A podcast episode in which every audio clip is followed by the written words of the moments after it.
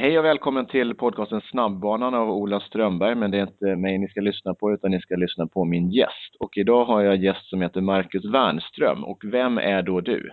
Hallå, ja, hej. Vem är jag? Jag är eh, 38 år gammal och jag har eh, arbetat med simning i 15 år blir det nu. Född och uppväxt i Motala och där, där jag haft min egna simkarriär. Eh, sen blev bekanten direkt i moderklubben MSS några år i eh, Lass Linköping och nu då sedan fem år tillbaka så står jag på kanten igen då i Motala simsällskap. Men jag är även simansvarig då för triathlongymnasiet. Vi har Sveriges enda RIG. Just det, alltså du får en, en kommer få möjlighet att ställa frågor både vad gäller simning för simmare och simning för triatleter. Och som ni hör på ljudkvaliteten så befinner sig Marcus som han bör vid poolkanten. Jag hoppas att ni har överseende med det. Om vi börjar lite stort och brett. Det känns som att det är en ganska stor hype på simning i dagsläget eller grenar där simning är involverat, typ swimrun och triathlon. Varför tror du att det är så? Oj, ja, det är det är en jättesvår fråga vad det är som har fått den här bollen i rullning. Men eh, jag tror ju anläggningsfrågan är en stor, stor bidragande orsak att det börjar ju ploppa upp då riktiga simhallar som jag kallar det då. Funktionella simhallar med, som, som bjuder in till, till simträning. Eh, vi håller ju på och byter ut de här gamla 60 och 70-tals badhusen som sagt var. Så eh, anläggningsfrågan, att det är tillgängligt, tror jag är jätteviktigt. Och det ser man ju på de här stora orterna som har möjligheterna. Stockholmsområden med Eriksdalsbadet och Borås är ett jättebra exempel med Borås simarena. Ja, så det, det, tror jag det är nummer ett. Sen att man har lyckats eh, addera gemenskap i det här också med uthållighetsträning. Att inte bara liksom att borra ner huvudet och köra för sig själv utan, ja, eller som man skojar ibland att räkna kakelplattor i simning utan och där tror jag någonting att sociala medier har bidragit mycket till. Att man skapar träningsgrupper, nya föreningar poppar upp. Och det har man nog mycket att tacka, tacka Facebook för tror jag. Och sen som sagt så är det lätt att sälja den här typen av, av idrott på framförallt sociala medier med vatten gör sig bra på, på bild och ihop med natur och simning. Så det, ja, många faktorer. Tror du att det kommer att hålla i sig? Absolut. Som sagt var, simningen är ju kanske den uthållighetsgren som är, som är sist på bollen. Jag har ju sett det här i, jag är just född och uppväxt i Motala som sagt var med Vätternrundan som alltid har varit stort att, att cykla och även då löpa grupper med, med maraton som drar massor med folk. Alltså det, simning har varit lite, lite sen på bollen helt enkelt men den, jag tror att den är här för att stanna. Och vad tror du om en sån eh, sport som har kommit upp från Sverige då senaste åren ordentligt, swimrun tänker jag på då?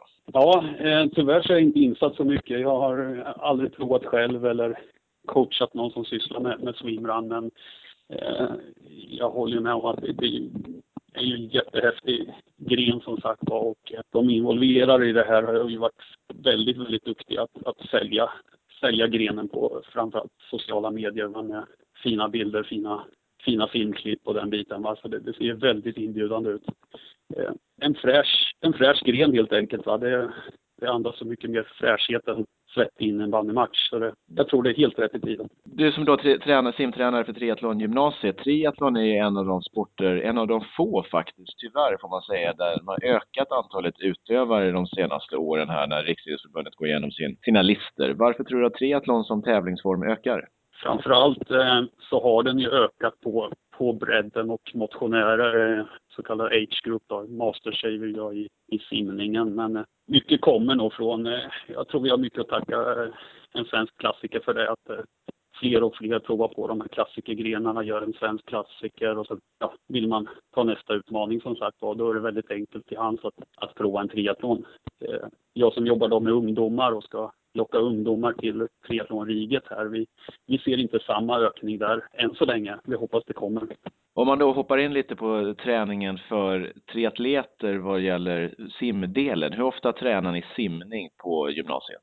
Vi försöker, vi, vi har en filosofi om att vi, vi behöver träna ofta. Framförallt eh, vatten är ju ett element som inte människan är är skap för. Så det är någonting som vi får underhålla hela tiden som sagt vi, vi tar aldrig semester till exempel från, från simningen utan vi har viloperioder så, så, så underhåller vi alltid med simning. Och en, en bas är väl att, att, att hålla igång minst fem simpass.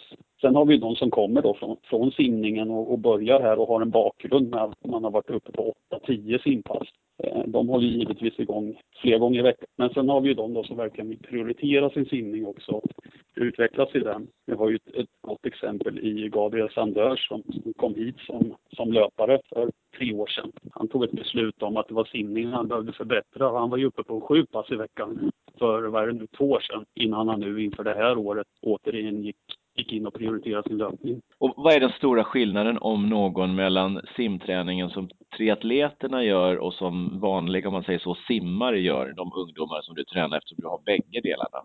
Eh, ja, inte, inte så jättemycket egentligen, eh, mer än att man kan väl säga att eh, triathlon, simträningen är lite mer avskalad. Eh, som sagt vi måste ju få in nyckelpassen på de här ja, fem till sju passen då, istället för eh, när man har simmare då som tränar upp till nio pass så finns det mer, mer lullor runt omkring om man säger så. Men, Eh, så det är lite mera avskalat. Men eh, jag är ju noga med att vi ser till att lära oss att vända och skjuta från och, och den biten. Va? för att vi ska kunna få ut så mycket som möjligt i, av träningen. Så vill vi inte ha några stopp varje 25 meter utan jag är noga med att se till att triatleterna lär sig att vända på ett bra sätt. Mindre skavelövningar och lite mer gnetande. Ja, det kan man säga att vi, vi går li, lite snabbare in i huvudserier som oftast då kanske lite mer rakare, längre. Ja, och sen rundar vi av. Oftast så, så går de ju från ett simpass till nästa träning om man säger. Va? Så det är inte så att vi ligger och simmar av en halvtimme utan kort, korta avslut också och så vidare då in i, i andra grenar. Podcasten Snabbbanan tycker om att föreningar tjänar pengar. Det enklaste sättet att tjäna pengar, vad är det? Jo, det är att använda lagkassen. Då säljer du välkända produkter som är lätt att köpa. Lätt för konsumenten att köpa och de stödjer ungdomar. Antingen skolklasser eller idrottsföreningar. Alltså, är du en skolklass eller idrottsförening som vill tjäna pengar? Prata med lagkassen. Garanterat mest pengar. 100% garanterat. Lagkassen.se. Prata med dem. Och om man eh, inte kanske pratar så mycket om då löpning, cykling som annan typ av träning, utan träning som inte är grennära, vad för typ gör ni där?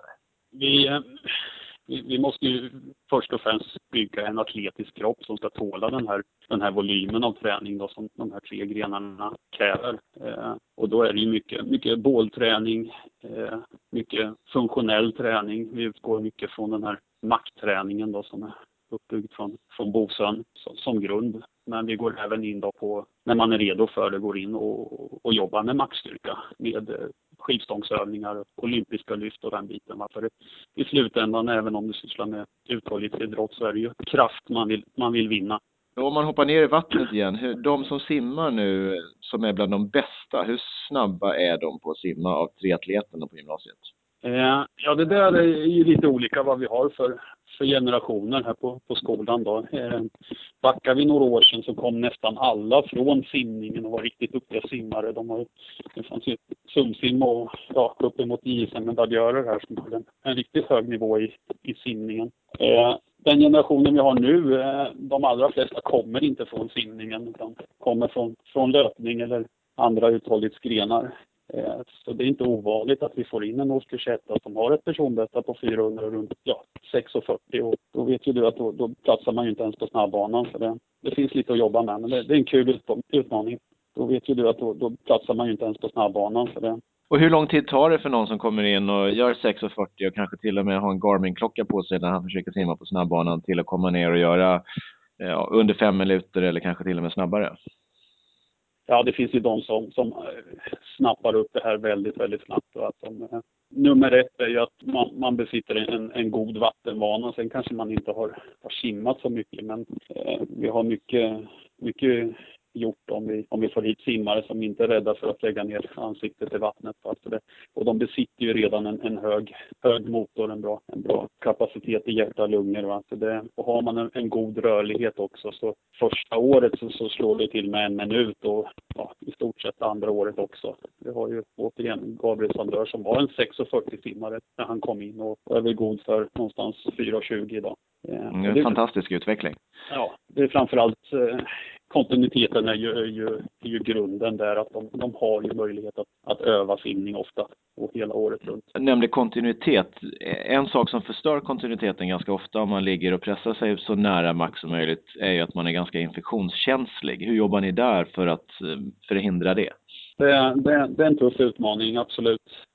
Det gäller ju Eh, Eh, vi som coacher, då, jag och Joakim Wilén, då, det, det handlar om att eh, kunna läsa simmarna, eller triatleterna som sagt var, och eh, ha en bra dialog. Eh, ha den där balansen mellan gas och broms. Eh, lära dem go goda vanor, få in bra rutiner. Det är ett stort ansvar när de kommer som 16-åringar att de ska bo själva och klara, klara den biten också med matlagning och eh, säga till att, att de går och lägga sig själva. Va? Så det, vi jobbar väldigt, väldigt mycket första året med att få in rutiner och goda vanor för att hålla sig hel och frisk. Bakgrundsmässigt, vad är det som fungerar bäst för att bli en duktig triatlet? Spelar det en roll eller kan man komma varifrån som helst, bara man har en bra aerob förmåga och en vinnarskalle? Ja, bevisligen. Det har vi ju flera bra svenska exempel på med, eh, med, Lisa i spetsen där. Men eh, skulle man bygga, bygga upp en svensk modell så skulle jag väl helst se att man eh, startar med simning tidigt och får den här naturliga följsamma simningen, att man lär in den i 8 till 10 års åldern. Att man fortsätter då att eh, utveckla simning med, med, bra volym men man eh, man tar hand om kroppen på land också, att man börjar, börjar springa och vänja, vänja benen för att, att röra sig på, på land. Så det är simmare som springer, tror jag, om man ska välja en modell.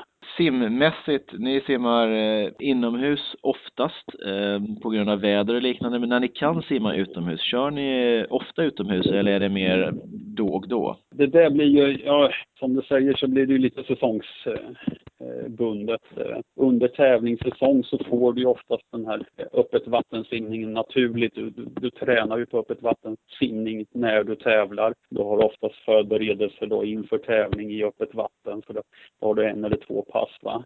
Men eh, jag kan inte säga att vi överdrivet mycket simmar i öppet vatten utan och egentligen all kvalitet vi gör, eh, gör vi i bassäng för det är så mycket lättare att mäta hur man, hur man hur man ligger till och form och den biten. Så. Eh, tittar man på öppet vattensimning så förmodar jag att det är en skillnad mellan öppet vatten för triathlon och öppet vatten för simning där faktiskt loppet avgörs när man är klar med simningen. Har, hur har det någon påverkan på hur ni tränar i öppet vatten eller simningen? Det har det lite grann. Som sagt, man brukar ju säga att ett triathlonlopp avgörs aldrig efter en bra simning men däremot så kan man förlora ett triathlonlopp på en på en dålig simning. Men eh, vi behöver ju inte alls besitta samma, samma kunskaper i kanske tempoväxlingar och spurter som, som en öppet vattensimmare bör ha. Eh, öppet vatten på 5 och 10 000 meter, det, det är ju mer att likna ett, eh, ett linjelopp i cykel. Eh, Där man ska ligga med och i stort sett vara osynlig och bara spara energi och kraft och sen avgörs nio av tio lopp de sista 200 meterna. Men eh, likheten är ju annars att, att du är beroende eller måste ta hänsyn till, till din omgivning. Dra nytta av simmare du har runt omkring dig. Till skillnad från, från bassängsimning där du har din egna bana och kan helt lägga din egna pace.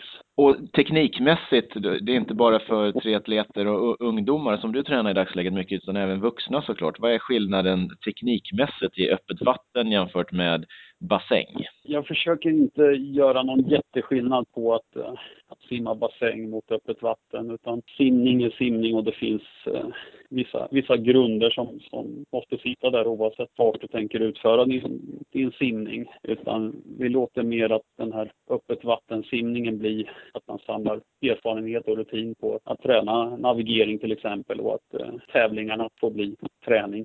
Annars så, så, så, så, tittar vi på, för att utveckla simningen, så, så tittar vi på de bästa simmarna och de bästa simmarna de tror jag hittar i, i bassängen. Vad har du avgett för nyårslöfte? Kanske att träna mer, kanske att simträna mer. Då är det ju väldigt bra att ha bra prylar att simma med. Snygga och snabba. Tyrsverige.se. Där hittar du de bästa prylarna för din simträning. Du kan få rabatt. Rabatten på 15% får du om du använder koden Friends of Ola. Friends of Ola. Det är koden för 15% rabatt på tyrsverige.se. Shoppa loss och simma långt och hårt. Om man hoppar lite till eh, din karriär som tränare. När du har simmat eller när du har varit tränare nu, har du någon förebild antingen som tränare eller som simmare som du känner inspiration från och ja, titta på en del? Ja, som, som, eh, som Motala-simmare och eh, från, från MSS här så, så är ju en stor inspiration det är ju självklart Anders Holmers som jag hade själv eh, äran att, att, att få följa på nära håll i och, och dela banan med i stort sett i två, två OS-cykler mot 92 och sen mot 96. Och det är ju samtidigt den, den bästa tränarutbildningen jag fått också att följa då världssimning på, på så, så nära håll i vardagen. Är det någon tränare som du känner i dagsläget, eh, de här gör mycket rätt saker, eller ett, ett program eller liknande? Det kan vara i Sverige eller kan vara utomlands?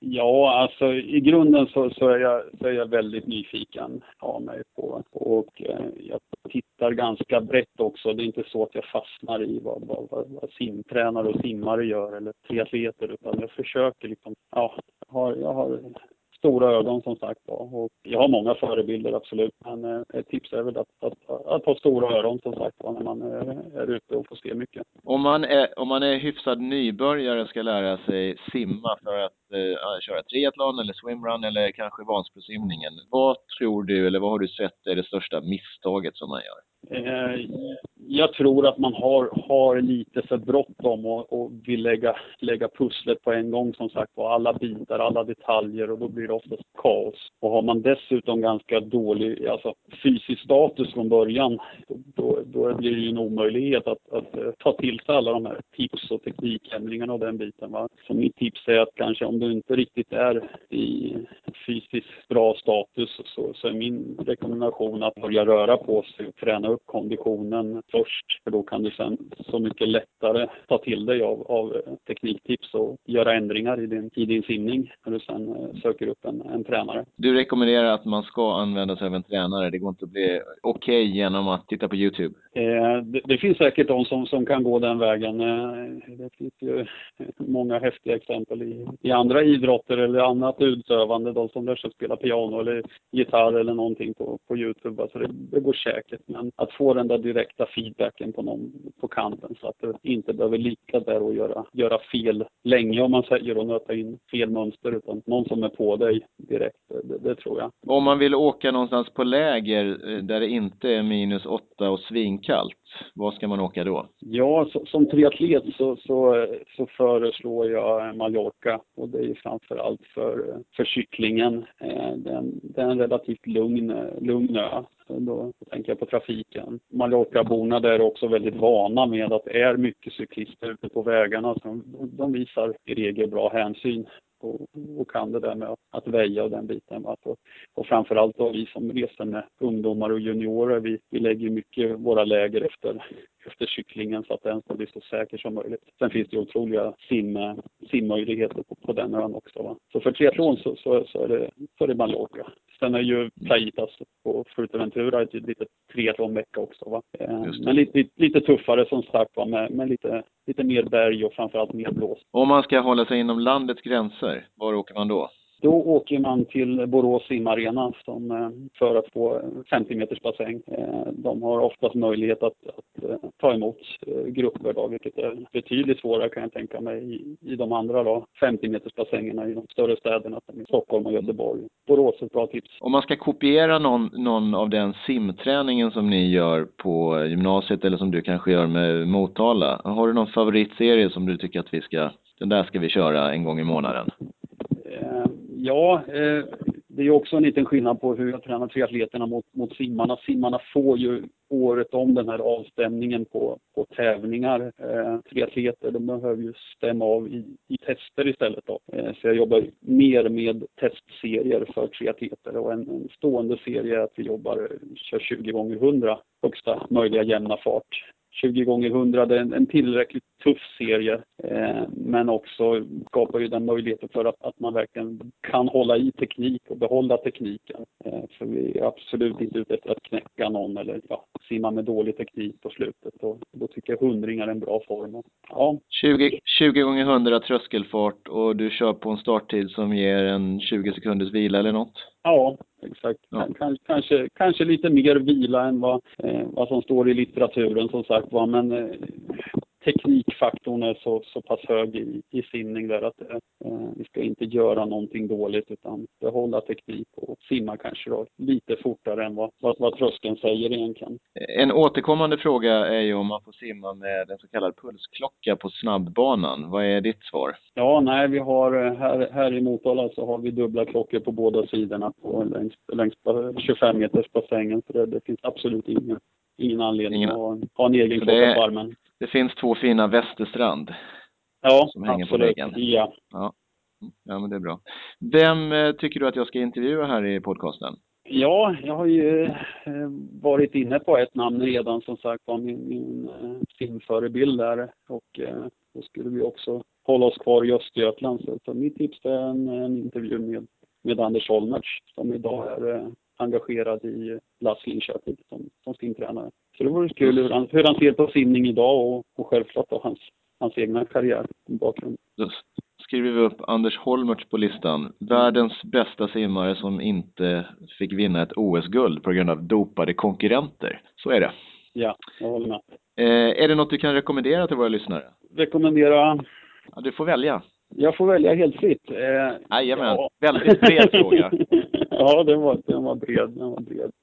Eh, nej, men som sagt var, fortsätt, eh, fortsätt se till att, och, och ha kul med träningen. Eh, eh, mitt tips är väl att, att hålla, det, hålla det lite avspänt. Och det är, eh, jag ser eh, de som nördar ner sig alldeles för mycket och du var ju själv inne på det med, med häftiga pulsklockor och den biten. Eh, slappna av och ha kul, det, det brukar, det brukar lossna bra. Bra tips från Marcus Wernström. Tack så jättemycket. Tack själv. Hoppas att ni fick några bra tips från Marcus Wernström, tränare på Triathlongymnasiet i Motala, även simtränare i Motala. Riktigt duktig simtränare, lyssna på honom. Nästa vecka har vi ytterligare en gäst såklart. Innan dess hoppas vi att ni får plats på snabbbanan för att simträna lite. Se till att följa reglerna. Simregler finns på Facebook, där ser du alla viktiga regler som du faktiskt måste följa. Till exempel, kör man rundbana eller rakbana? Var vänder man för någonstans? Var vilar man? När startar man? Måste man voltvända? Och hur vet man om man är snabb nog för snabbbanan? Allt det här finns att läsa sig till på simregler på Facebook. Lycka till, träna hårt, träna ofta. Hej!